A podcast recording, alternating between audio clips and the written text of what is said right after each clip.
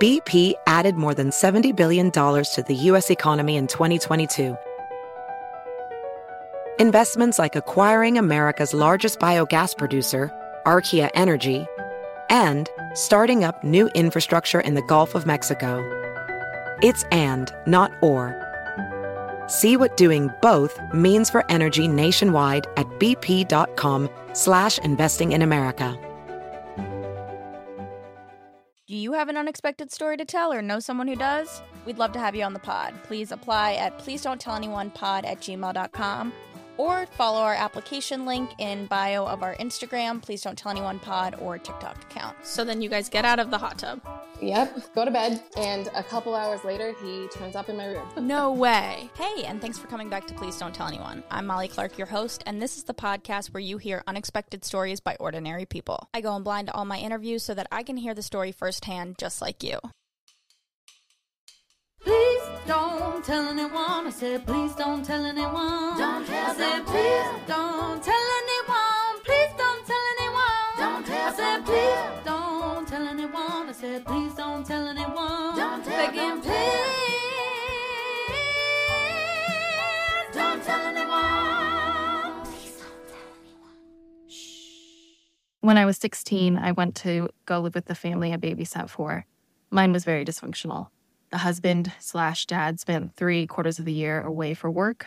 The mom needed a friend, help, therapy. I bonded with everybody and I fit in. She ended up having an affair and they separated. The husband, dad, and I started having sex. This went on for over two years. I ended up moving away and eventually contact with them all ceased. I basically traded one dysfunctional family for another. Working this out now in my late 30s, but I would love to tell everyone what happened. It wasn't okay. That must be weird to read back. Oh, I so just weird. started having the guest do that because usually I was reading it. We just talked before we started this about whether you're going to be anonymous or not. And I think it's kind of important for everyone to hear why you are choosing not to be anonymous. I feel like it's the brave decision not to be. Um, but in the time between submitting this and making the decision, I saw something um, and it kind of has solidified my reason as to why I feel like I shouldn't be. And I'll just, can I read it? Yeah, please. Uh, so it says, You own everything that happened to you. Tell your stories. If people wanted you to write warmly about them, they should have behaved better. And I saw that earlier today, and I just thought that that helped me make my decision that whilst it's easier to hide behind the fuzzy screen, I'm, I'm I don't want this to be a secret anymore, and that means owning it. Okay. So I was 15 and I moved to a suburb of Seattle with my dad to live with my dad. And my parents divorced when I was 10. And um, I would very much qualify both of my parents in the column of people that should not have had children.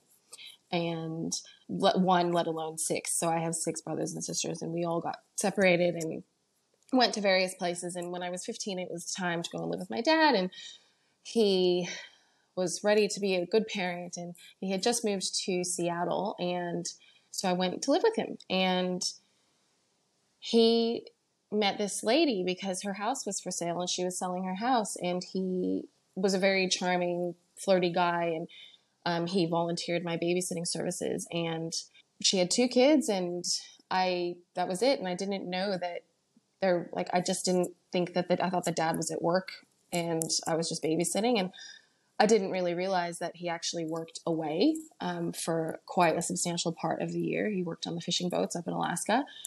And I ended up babysitting for her, and it became really regular. And they were moving into a bigger house, and he ended up, the dad ended up breaking his back and having to come home early from the season. So he was home. And so, you know, the whole family was there, and I still ended up I was babysitting a lot, and then it was summer holidays for me, and I was spending almost all of my time with this family.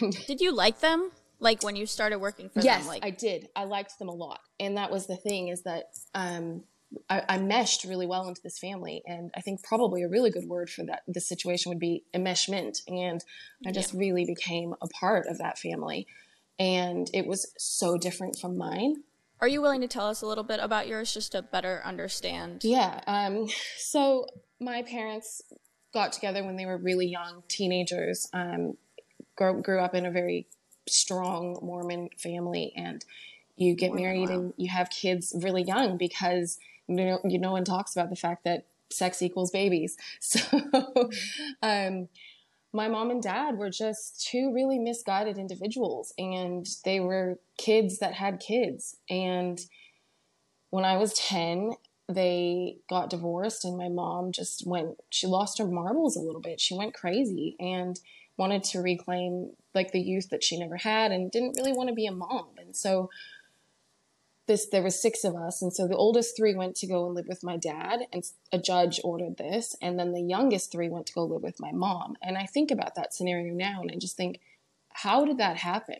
Why yeah i don't understand the so we were separated and my dad proved to be pretty unfit in the parenting department and so the, the three of us all got you know shipped off to various different relatives to live and then he would like change his mind and then want us back and so we just yo-yoed all over the place and I changed schools many times. And, you know, my mom got married multiple times. And so we had many different stepdads. And did you have a relationship with your mom once you moved in with your dad?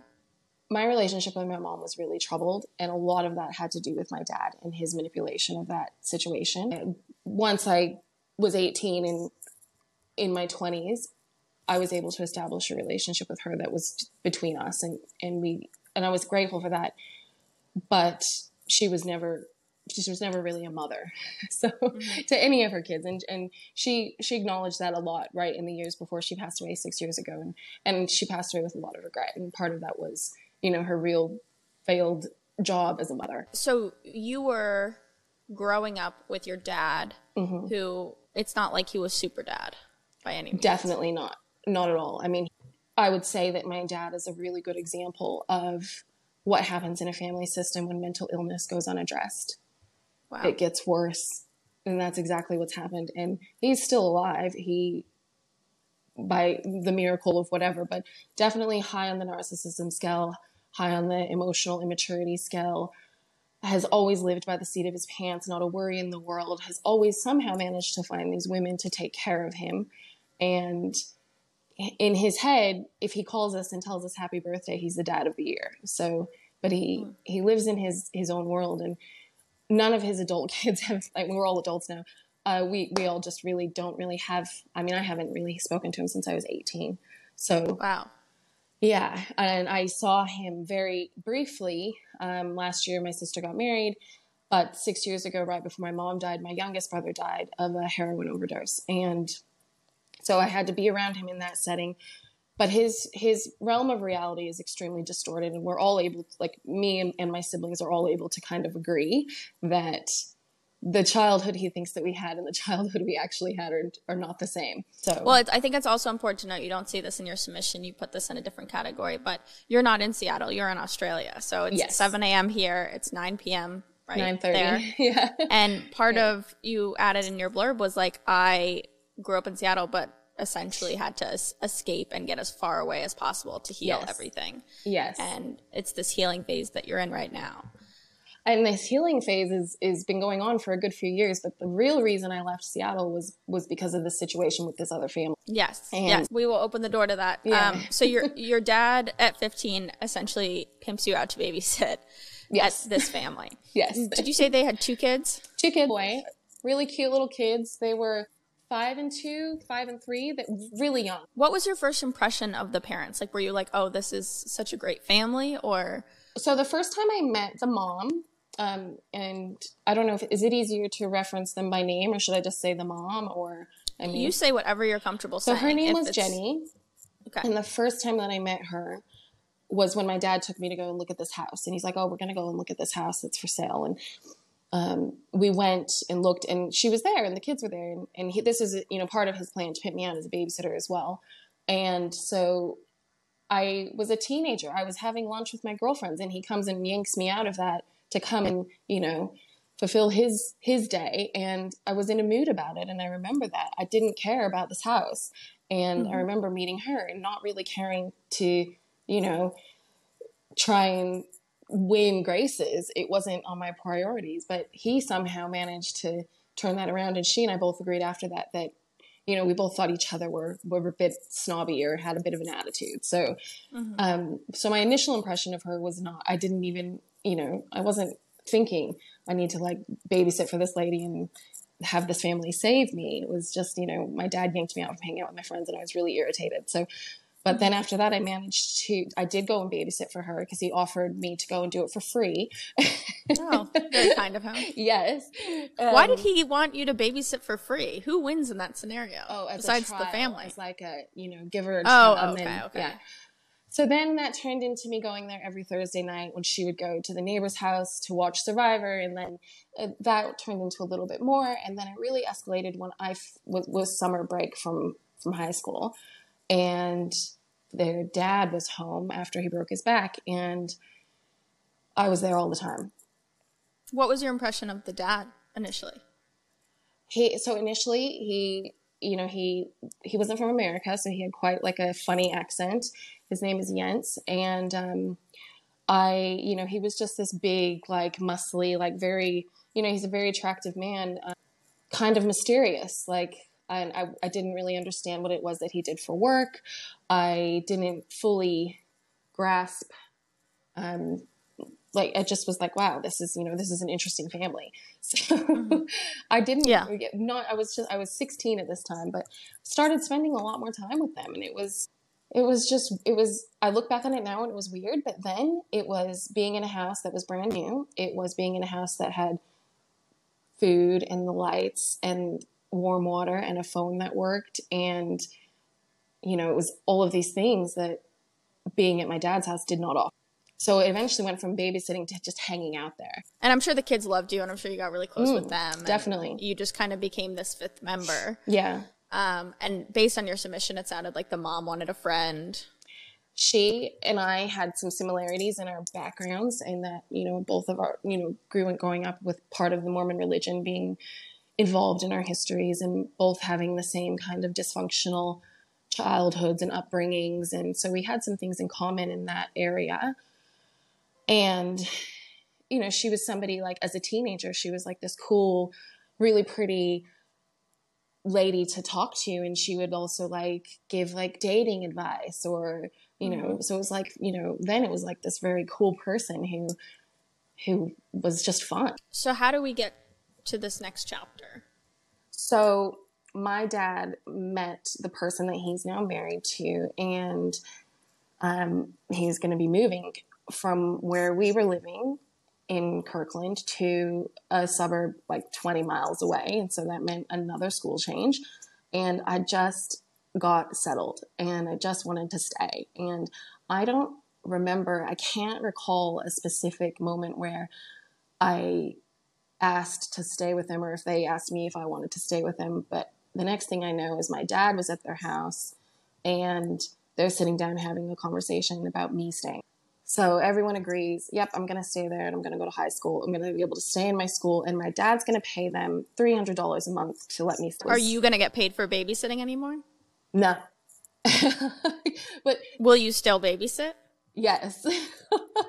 okay. So that's kind of like how that happened. And then the next day, the dad, Jens, is coming, driving over to our apartment and picking me up and all of my stuff. And then I'm living in their house. And uh, that it was very quick and it was very much just like that. And the awkwardness of it was I knew that my dad was never going to pay them, and he never did. Mm. And I knew, wow. and I knew that I was gonna have to make up that slack.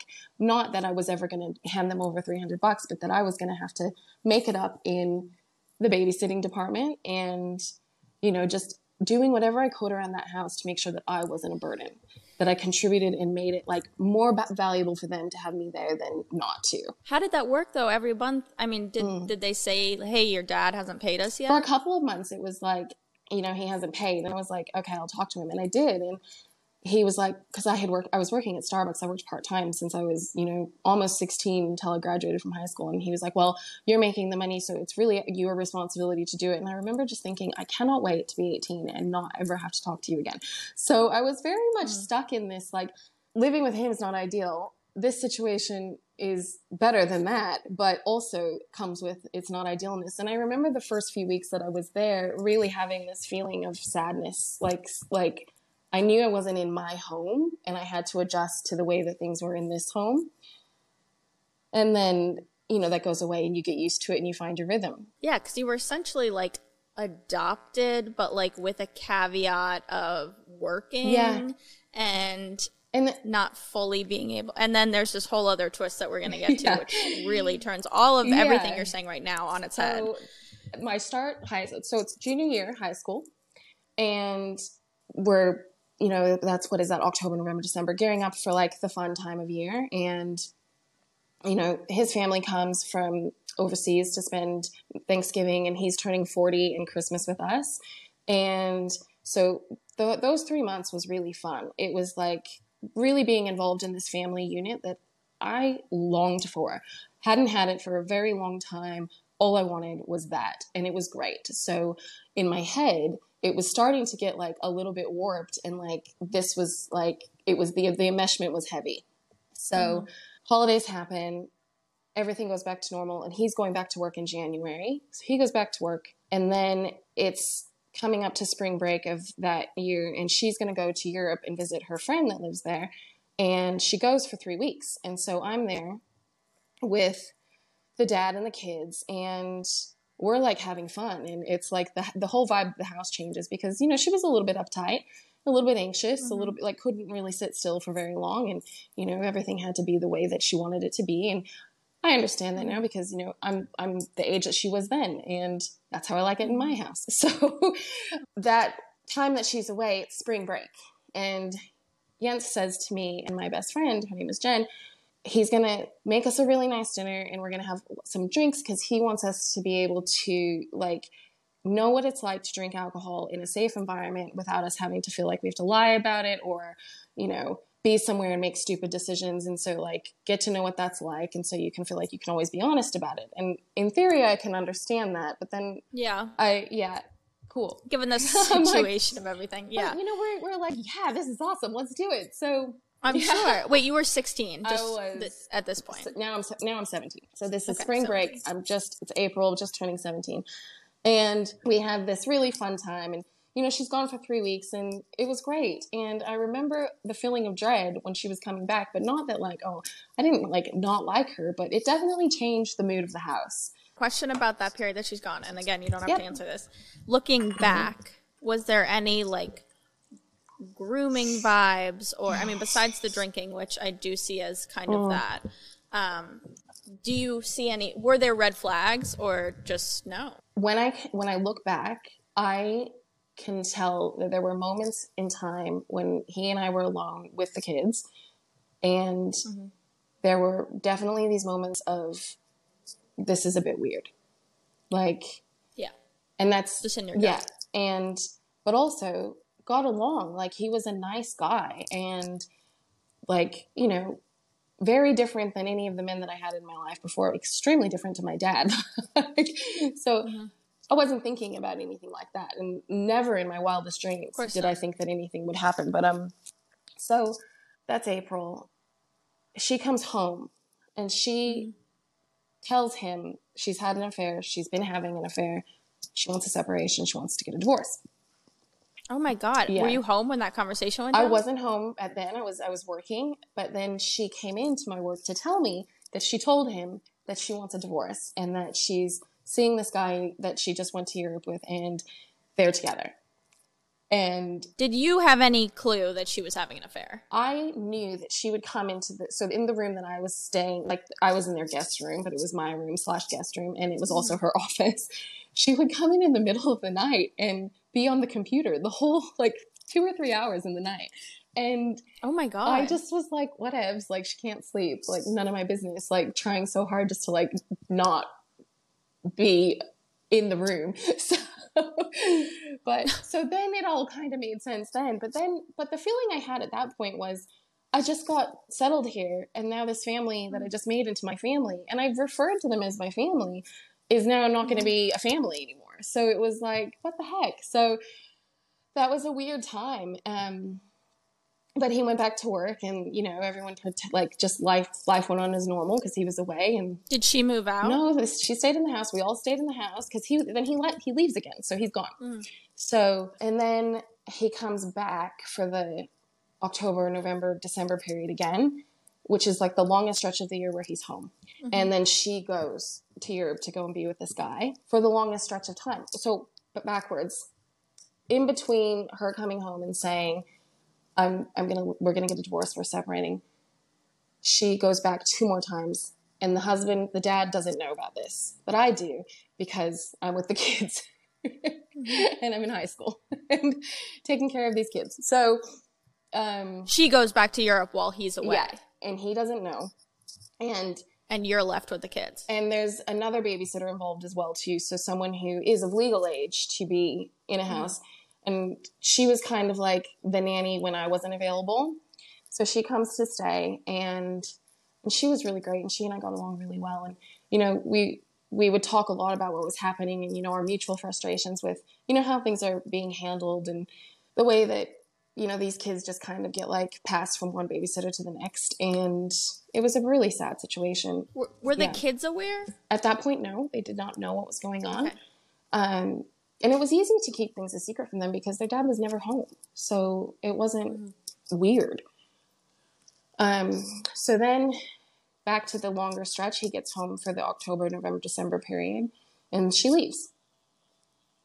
And so he's home, and, you know, we're in the house, and it's fine, and I'm going to school, and the kids are going to school, and everything is fine. And he had to go on a business trip for a little bit, and so the other babysitter came to help, and we go to the airport. All of us pile in the car, so it's babysitter, myself, and the two kids, and we get in the car and we go to pick him up. And I, I remember this so clearly, and I don't know why this stands out in my head, but I'm sitting in the passenger front passenger seat, and he sits behind me, and my hand is kind of like on like the headrest, like just like holding on to it. I don't know why.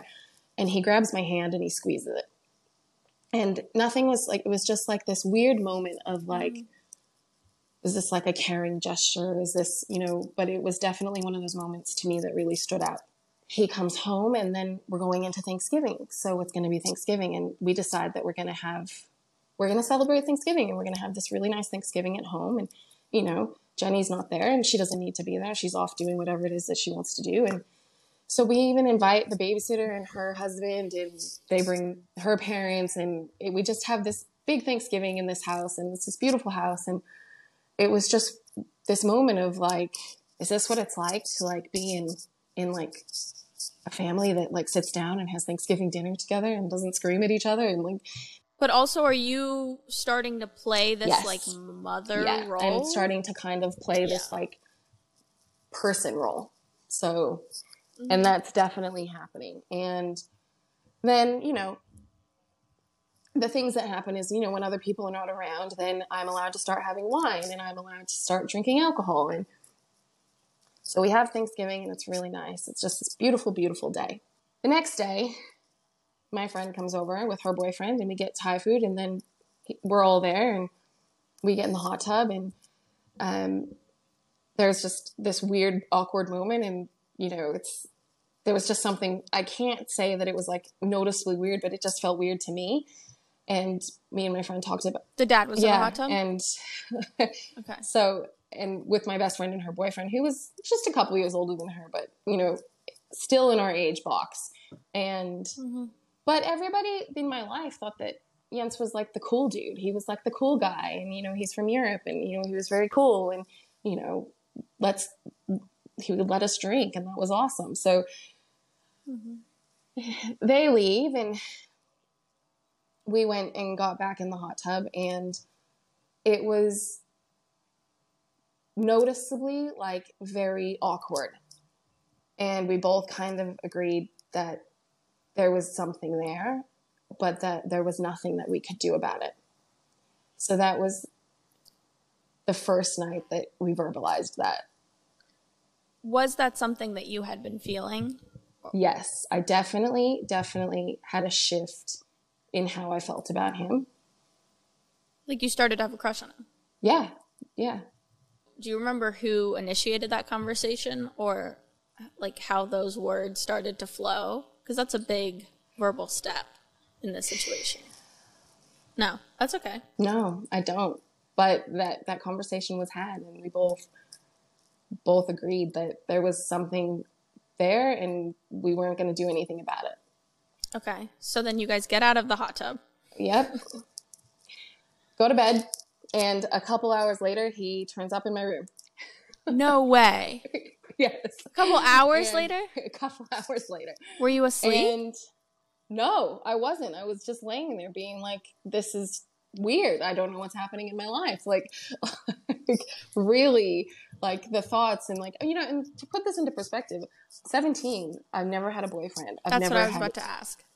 nothing. Like, because You had never had ne- sex. never had sex. Never had. So this was the man mm. that you lost your virginity to? yes. Wow. Yeah.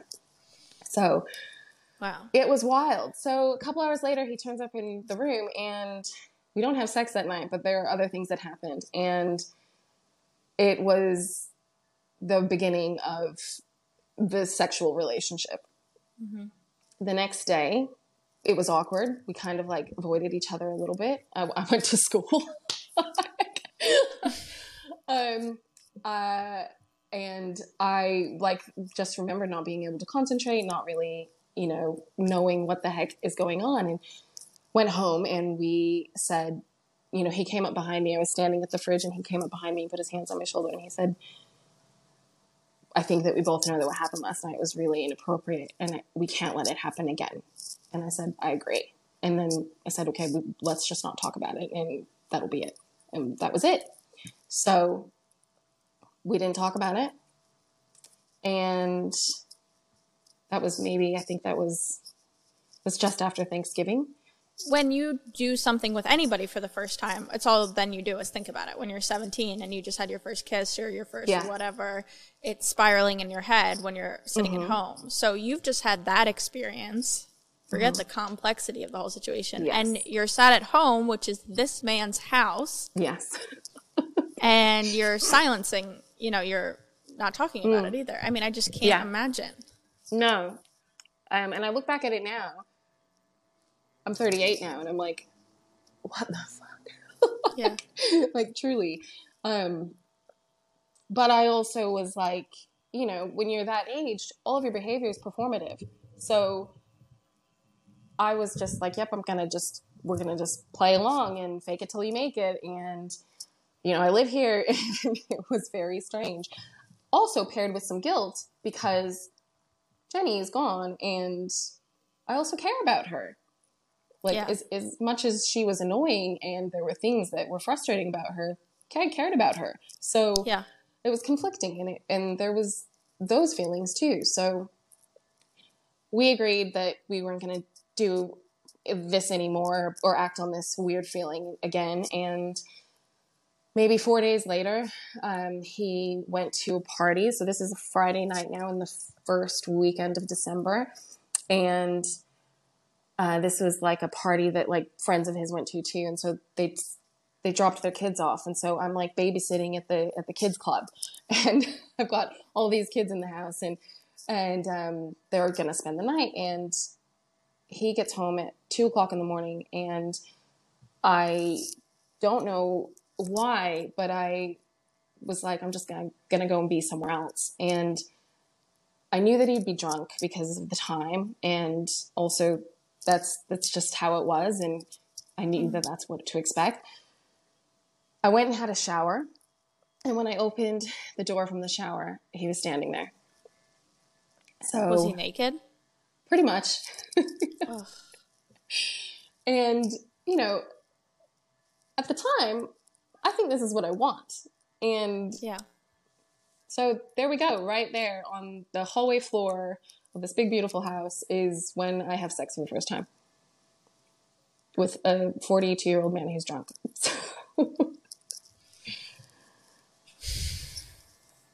I'm just, I'm so sorry. I'm yeah. so sorry. I'm sorry that it's taken me 20 years to even be able to talk about it. So, No, I don't. I mean, I'm just so sorry. yeah, so, you know, I knew this was to be kept a secret and but I told my best friend Yeah, of course. and I, she knew all along. And I would confide in her. And I honestly think if I didn't have her to confide in, I have no idea how I would have made it out of that situation. It was so complex. And even managing the complexity of it, I don't know how I did it as a 17 year old, 18 year old, 19 year old, 20 year old girl. And so what happens now, and just, you know, she comes, Jenny comes home. Wait, before we get to yeah. that, j- I just Yeah. want to go back to that night for a second. Yeah. When it ends, hmm is there any like warmth or like how do you remember your first time aftermath? Because this is Well, your boyfriend. No, it's not. But it was not. I mean, this was the thing is like I'd heard all these stories from my girlfriends of like their experiences, and this was nothing like any of those stories I heard about. And yeah. it was, you know, I I can't even say that it was bad. It wasn't. It was. It was not like what I've heard from my other friends, and it afterwards, you know, it was you know, this was a man that was obviously very starved for this kind of connection and some type of emotional connection. And, you know, it was a very intimate experience. And it wasn't just like a wham bam, thank you, ma'am thing. It, it was, it was different than that. And it wasn't like, oh, I'm finished and I'm just going to go away. Like it was not like that at all. Okay. So like Yeah. the next day it wasn't awkward between it you was guys? very Okay. awkward. and um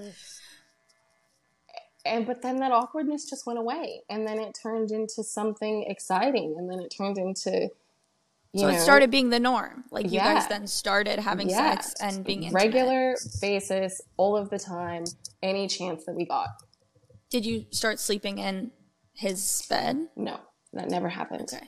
um because this was still the house that he shared with his wife so Yeah. it was so there was no sleeping um in any, in any bed together. And uh yeah so so that was we probably had like 10 days before she got home. And um then she got home and then it was just like the feeling i ha- i had the worst anxiety of my life and obviously so. And i was you know i had just like this roller coaster of feelings but it was like you're gonna just get through this. You're gonna like flip a switch and go back to how things were. And I went to my mom's for Christmas, which was nice to get away. I came back and she was leaving again. So we kind of just missed each other. And she was gone for another two weeks. And so it was back to us doing this again. So, and it was kind of like this, like, really exhilarating, really fun experience for me as this young girl. And, you know, here's this man who I clearly have these feelings for. He clearly has them for me and we care about each other and we're having this great time. But it was also sad because I was like, I have no idea what any of this means. Mm-hmm. And I, that was not something we talked about. So it was, Did did you talk about anything before she'd get home of like this is now how we're gonna act or there or was there just no conversation? It was like a light switch on and off. no she'd leave and come back? conversation. Okay. And it was just, you know, I knew that that was the way that it was and that was it. There was no choice. There was nothing that could be different. So Do you think she had any idea? then no and you know what to she might not have any idea now Wow. like but i i don't know how i mean i would just not ever make that situation be something that could be possible so Yeah. it's i just i don't know i don't think she had any she was very in her in in what was happening in her life and in this relationship and you know I know she had feelings of struggle with being a mother and kind of, you know, the frustrations that came with that. And sometimes I felt that she was very limited by that. And, um, and it definitely limited her in her new relationship because she couldn't just take her kids and move to Europe. BP added more than $70 billion to the U.S. economy in 2022. Investments like acquiring America's largest biogas producer, Archaea Energy, and starting up new infrastructure in the Gulf of Mexico. It's and, not or. See what doing both means for energy nationwide at bp.com slash investing in America. And now we're going into, you know, this is my senior year of high school. And they're fully in the throes of getting a divorce. And I'm, you know, got my job and I've got high school, but she's she's a mess and she's all over the place. And one thing that I did do is I kept a like a little day planner. It was like my high school day planner. And I knew that this living situation was very much transactional in that nothing is for free. Mm-hmm. And I would keep track of how many hours I would spend with those kids because I never wanted her to come back and be like, "Oh, I've done all of these things for you." Mm-hmm. And smart yeah so i would i would keep track of how long i was spending with these kids and there was some weeks that i was getting like up to 40 hours with these kids and still going to school and i don't know how i graduated from high school because there was really no adult in my life that cared at all about that side of my life mm-hmm. and i remember so i turned 18 this is two months before high school graduation he comes home we have an opportunity to to connect again. And I remember the joke that we made was, well, at least now I'm 18. So, yeah. I mean, that so. is kind of the, not the elephant in the room. I mean, that is mm. the word not being said of that this was statutory rape. Mm-hmm. Did you yeah. know that at the time, or how in your healing have you processed that? Because I'm sure it was very complex in that you did have feelings for this man at 17, but. Oh, I, I loved him. I yeah and it was like the most heartbreaking feeling I'd ever had at the same time because yeah. I cared so much for him and I felt so sorry for him and I would have like wanted to have some world where I could envision that you know we would be together and that would be it but I also in my head knew that that was never going to be so for the longest time I held on to this loyalty that, that I had for him and this like really deep promise that I made to myself that I was never going to tell anybody about this because mm-hmm. I would never like, and the way I always saw it was it would be me like throwing him under the bus. And it's taken a lot of years and a lot of not having contact with him because I remained in contact with him long after I wasn't in contact with the mom anymore. Mm-hmm. And it was only in the last few years when really like, you know, the stuff with my own family was happening and, you know, you're forced to kind of have to sit and deal with some things. And I read this book by Nadine Burke called The Deepest Well. And in it is a is a test that she gives to people to get your ACE score, which is your adverse childhood experiences. And there's 10 questions, and one of them was Have you ever had been fondled or been forced to fondle someone who is at least five years older than you? And this is when you're under the age of 18. Or had sexual intercourse with somebody who was at least five years older than you while you were under the age of 18. And being able to answer yes to both of those questions, I had never put this situation in the category of this wasn't okay until I read that. Mm-hmm. And so that's what kind of like opened the door to start thinking a little bit more about this situation and really like reflect on it and evaluate it and go back and be like, wait a minute. No. so I want to talk more about your healing and mm. um, your acknowledgement and reflection of it in a second, but I think it makes sense linearly for mm-hmm. you to mm-hmm. finish the story. Um, yeah. So at this point, she moves out. So I graduate from high school. They're getting a mm-hmm. divorce. It's getting nasty. We are going to, me and him and the kids are going to go on a trip to Norway to visit his family mm-hmm. as soon as I'm done with high school. Like, as soon as like summer break is done, the kids aren't in school. I'm not in school. And everything is kind of hinging on them coming to some sort of agreement. They finally get to this agreement like in the 11th hour. It was a really heated environment to be in, and it was really hard for me to be there as well because he's he's not in the house now. He's staying at a friend's house. I'm in the house with her and the kids. And I'm seeing all of the stuff that she's going through, but I'm also knowing about it from his side mm-hmm. as well. And obviously, like I'm like on on like on his side because I'm into this guy and like we have our own little secret relationship going on but I'm living in this house with her still and I have my relationship with her. So that was very strange. And I was, that was like a whole different situation of, of weird complexity. And we end up going on this trip and we're away for three weeks and it was just like it was like a fairy tale land. It was it was like living in a dream world and we had this amazing time and we're with his family and we're in this beautiful place in the world and really it was like make believe and his family obviously didn't like they think i'm coming as like part of the family slash helping with the kids.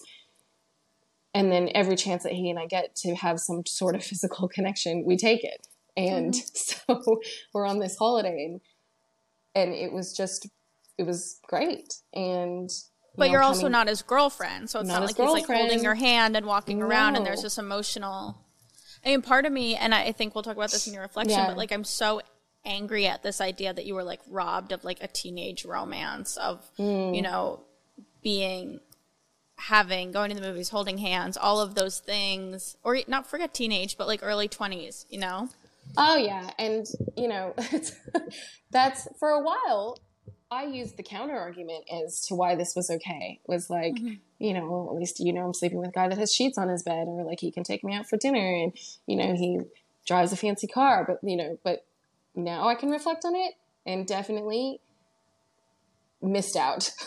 so, yeah. Um. So we get back from this trip, and the whole way home, I'm just like dreading it because they're selling this house, and everyone's moving out, and I'm now out of high school, so I don't know what the heck I'm gonna do. Um, and it comes up that he says, okay, well, I'm going to be away. Why don't you just move into my house? So, because he's away so much. As in, move into his house and raise his children while he's gone? No, because they're still with their mom. But okay, they're still with their mom. You know, and I'm I'm about to go to college, and so you know, he says, "Why don't you just stay at my house because I'm not there?" And that makes sense.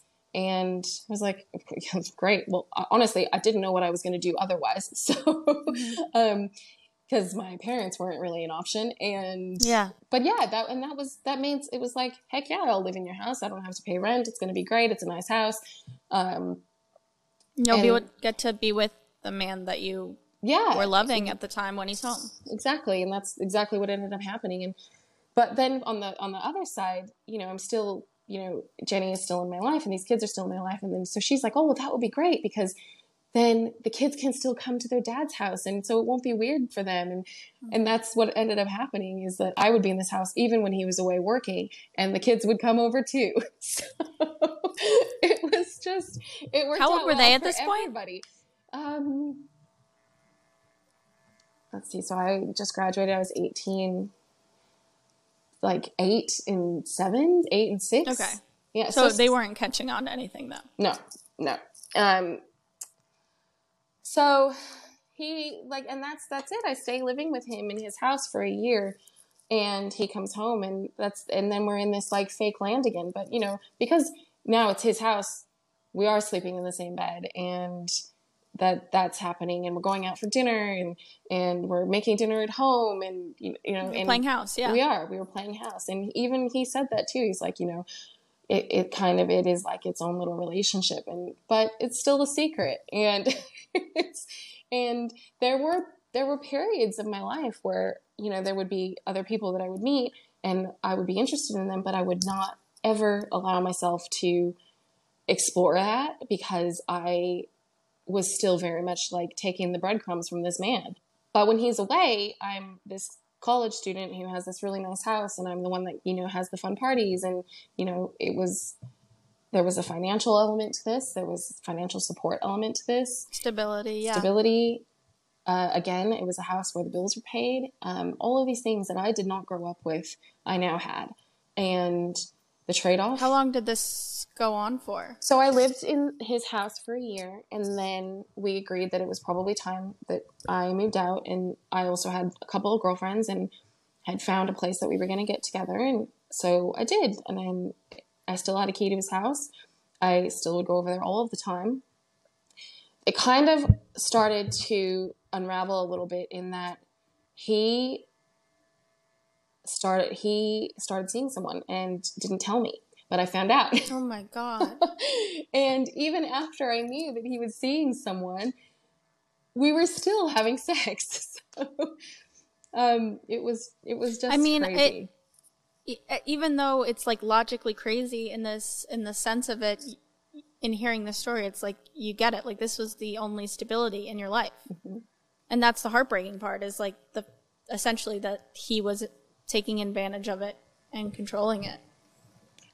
And I don't, I and I really try and look at him with like lots of benefit of the doubt and lots of graces, and I and I don't know Yeah, if he realized that, but I'm getting to a point now where I'm like, nah, come on, like, Yeah. like, and the hard thing was is that there's two parallel worlds happening in this situation, and there's a very triangulated relationship that I still have a relationship with Jenny, and she's turned me now into her friend and into her confidant, and you know, I was never of a legal age, but we're going out and we're drinking and, you know, we're going away to Vancouver for the weekend and she's making me her wingman.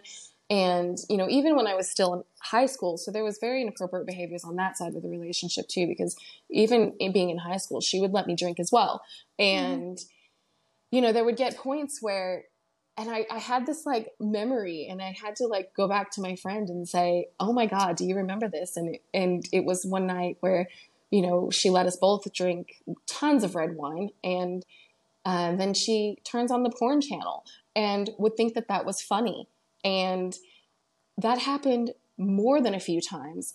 And that's bizarre and I remember this and I was like, that is just the weirdest thing. It is so weird. Like, how can a 38 year old woman like think that A, that's funny, but also like, imagine doing that it- now yeah, That'd you go to jail. Like, it's like, bizarre it is bizarre. And so I sent this to my friend the other day and I was like, Do you remember this? And she was like, Oh my God, how weird is that? Like, it's, yeah, like, so on, this is a parallel life happening here to where Yeah.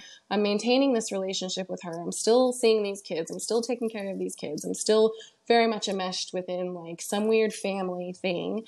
And everybody cares about everyone and I know that, but also like there's also really bad behaviors happening. And you know, so she's relying on me for friendship and someone that's going to go out and like party with her because all of her friends are like being moms and wives. And and then the other parts of it is, you know, I'm going and, you know, having sex with her ex-husband who I have really deep feelings for. And it's all Yeah. just really fucked up. had up. you guys said it i love you to each other Only a couple of times. interesting Yeah. So he was a man that really struggled with any type of emotional capacity and any type of emotional communication. So much so that I was really struggling at one point and I was very, very much falling apart. And I would never hide that from him. And there would be many nights where we would have conversations that were very much a me talking at him, crying conversation. And it was usually like when there was alcohol involved. And at one point, I said to him, "I have to, t- I have to be able to talk to somebody about this, and you're not mm-hmm. helping." And so he'd offered to pay for me to go to a therapist, and so he did. He paid for me to go and have, I don't know, it was like eight or ten sessions with this therapist. And the striking thing about that was that therapist not once ever said to me that what was happening was not okay. shocking I know.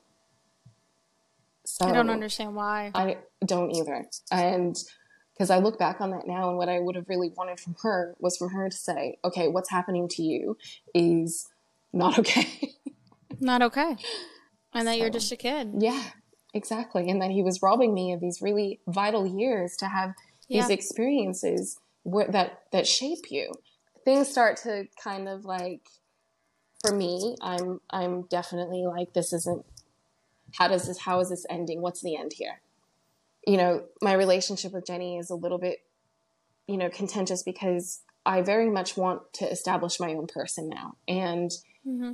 So it's trying to find this balance, but it's also, you know, having these glimmers of myself that come through that, that where I'm like very confused about like what the hell is happening and what do I even want with my life.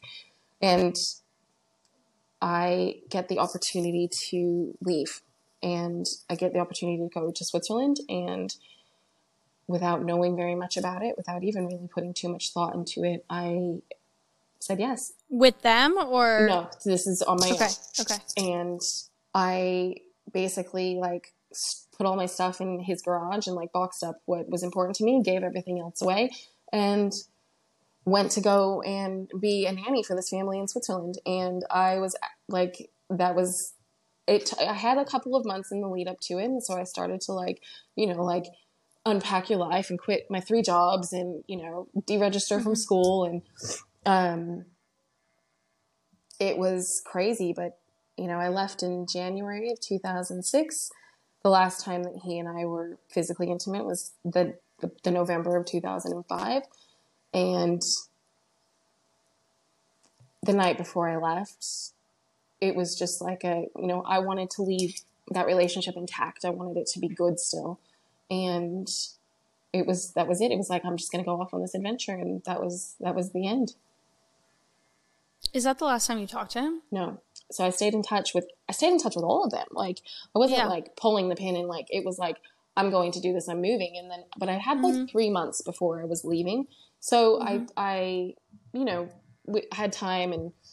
Jenny was in a new relationship and she was going to move her kids to California anyway, so it kind of was all working out well and mm-hmm. I'm going to go and and this relationship with him can just be preserved in in memoriam and we'll still be friends and still chat and it will be fine. But the reality of it was is i was leaving because i needed this was like my parachute. Like i i just needed to get out of this triangle that was highly dysfunctional and go and be a kid. So i did. I didn't think very much about it i just left you continue to talk to the family. I did. I stayed in touch on all fronts, and the relationship between the two of them soured and got really nasty.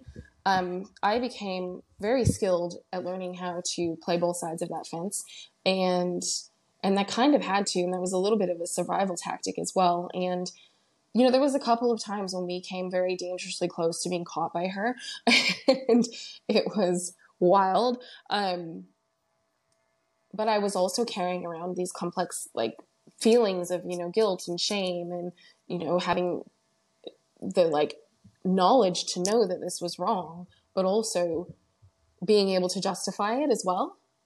Um, and to talk myself back like why it was okay like it was it was so fucked up she she actually came to visit me when i was away wow yeah so i would i'd been there for a year and then it was christmas and but she was in another relationship that was you know so at this point she's on to her third relationship in like three years mm-hmm. and she'd moved her family her kids to california and it wasn't working out so the guy was and because i had been a confidant to her all the time all the way through all of these relationships and i remained that way she comes to spend christmas with me and what ended up happening was so we did Christmas and she met some of the friends that I had made when I was there and it was fine and I didn't think anything of it. But what ended up happening and how that relationship with her ended was I had made these two girlfriends um, and with other nannies and, and, and one of them, uh, funny enough, actually ended up like having an affair with one of the dads that she was wow. like, yeah, wow. it's just, it's just crazy. I, I mean, yeah. So long story short is when I got to Switzerland, I deeply wanted to be able to like fit in with the people that were my age and to be able to share these experiences that I had of like dating someone and you know sexual experiences and all of these fun things that I got to do but I couldn't tell them who it was with so mm-hmm. I would tell them the things that I did but I made up who it was with mm-hmm. so that I could you know and that actually kind of felt liberating and I felt like I was like getting a little bit of that off of my chest and being totally. able to share that and what ended up happening was I ended up getting a, a, a, corporate job, like an opportunity to have an internship and stay in Europe. And I was really relieved about that because I really just wanted to have more of my own time. And I didn't want to go back to the States because that meant going back to either my dysfunctional family or going back and, you know, relying on these dysfunctional people or I don't know, like starting from scratch. And mm-hmm. that just felt, I didn't want to do that if I didn't have to. And I had this opportunity, so I should take it. And, but I definitely wanted to distance myself from her because I, I just desperately wanted to just have my own life. And I wasn't like planning to never talk to her again. I just didn't want to have that same level of, I, just, I wanted my own start. Yeah. And she started to contact these friends of mine that she had met through me when she came to visit and being like, where is she? Why isn't she getting back to me? Why isn't she responding to me? and they ended up talking and then they told her about this you know this this guy that i had told them about Oh my And, god. yeah and she sent me an email and it said you know i heard this from this person and and for a long time I've, I've sat up in bed and i haven't been able to sleep for like two weeks because a part of me was wondering if this was jens and i know that he would never do that and so she's like i don't know wh- why you've made all of this up or why you felt compelled to have to say these things but they're they're all like made up and you know what world are you living in and like because i know Wait, why didn't she think you weren't telling people that it was Jens? So what made her go there? probably just connecting Logically? some dots Yeah. yeah um and that was and look i responded to her and i can't even really really remember what i said but i said you know for a while now i've just been trying to to get some distance from you and i don't know why that was such a big problem but you mm-hmm. know you haven't been a great influence in my life either so it's like you know it's probably time for for this to to be done for you. And, and that was that was basically the last time that she and i spoke and Which I- was what year? oh that was in 2007 Wow. yeah. But I just, I, the thing that stood out to me about that was that, you know, she thought about this for a really long time, but she just knows that it couldn't be him. Yeah, it's gross. Yeah. And I'm like, okay, whatever. Well, it was. So, and I called him and I told him about that. Mm-hmm. And I said, this is what's happened. And he and I both agreed, you know, it was probably best that that relationship ended anyway, but, you know, he wasn't too worried if he wasn't identified. And like, it was just, but he and I, stayed in touch for a long time. And I actually went back to visit in 2011 and he paid, so she got married again and moved the kids to New York. And he called and told me about all this. Like he called me one morning and was like, "Oh, she's moving the kids. They're going to New York." And he was going to come back, and he offered to get me a plane ticket and to come back and visit. And that was in 2011, and so I did. And I was 25, and it was very different. Wow. Yeah, And did you guys have a whirlwind romance as a 25 year old? we tried, but it was different, and I was different. And what ended up happening after that was I went back, and he, a couple years later, started to date someone that's the same age as me. And I still had a bunch of stuff in his garage. And he sent me a text message one day and said, You need to come and get your stuff. And I was like, I, I literally like cannot just like pop over and get my stuff. Um, I'm gonna need to have a little bit more notice than this. Um, Yeah. I'll see what I can do. I'll see like if I can get a friend to come and get. And I was like not making very much progress. I had- I had a lot of stuff in this garage, and he was like, "You really just need to get the stuff out of my garage." And I was like, I, "I'm really trying to understand the urgency here." And so he asks for my mom's address, and I give it to him, and then he emails me and he says that I need to let you know that I'm going to marry Jamie. Her name is Jamie, and and I I wish you a good life. When was this? This was in 2012, Oh my god. and that's the last time that I heard from him. Holy shit, that was 10 years ago. Mm-hmm. That is the most abrupt ending. You know, I just found it a little bit ironic that you know he was then with this girl that's the same, or this lady, this woman that's the same age Yeah. as me, and he must have told her what happened because I can't imagine under any circumstance why I would need my stuff would just have to be out of the garage from like one day to the next. Like, why was it there for ten years Yeah. and it was fine, and now it has to go? Is this when you start your healing process or reflecting? No, and so even then, I still was like, okay, you know, I always knew that there was going to be an expiration date to this. This was always an unhealthy relationship. It needed to have an ending, and I'm going to take this ending, and that's going to be fine. I was still heels in the ground. I would never tell anybody. I was still, you know, defending the situation that happened. I was still in my head rationalizing it. But only in the last few years have I gotten older and now I have this lens of life experience and knowing people that are like, you know, I hire junior people at work and they're like the same age as I was when all this was happening. And I cannot, under any circumstance, imagine that person being in that experience. Like, or Yeah. I can't, or I can't flip it and be a person putting someone in that experience. Someone in that. And, you know, it's what's when I started to kind of the healing for me was when I had actually had to do the stuff with my own family.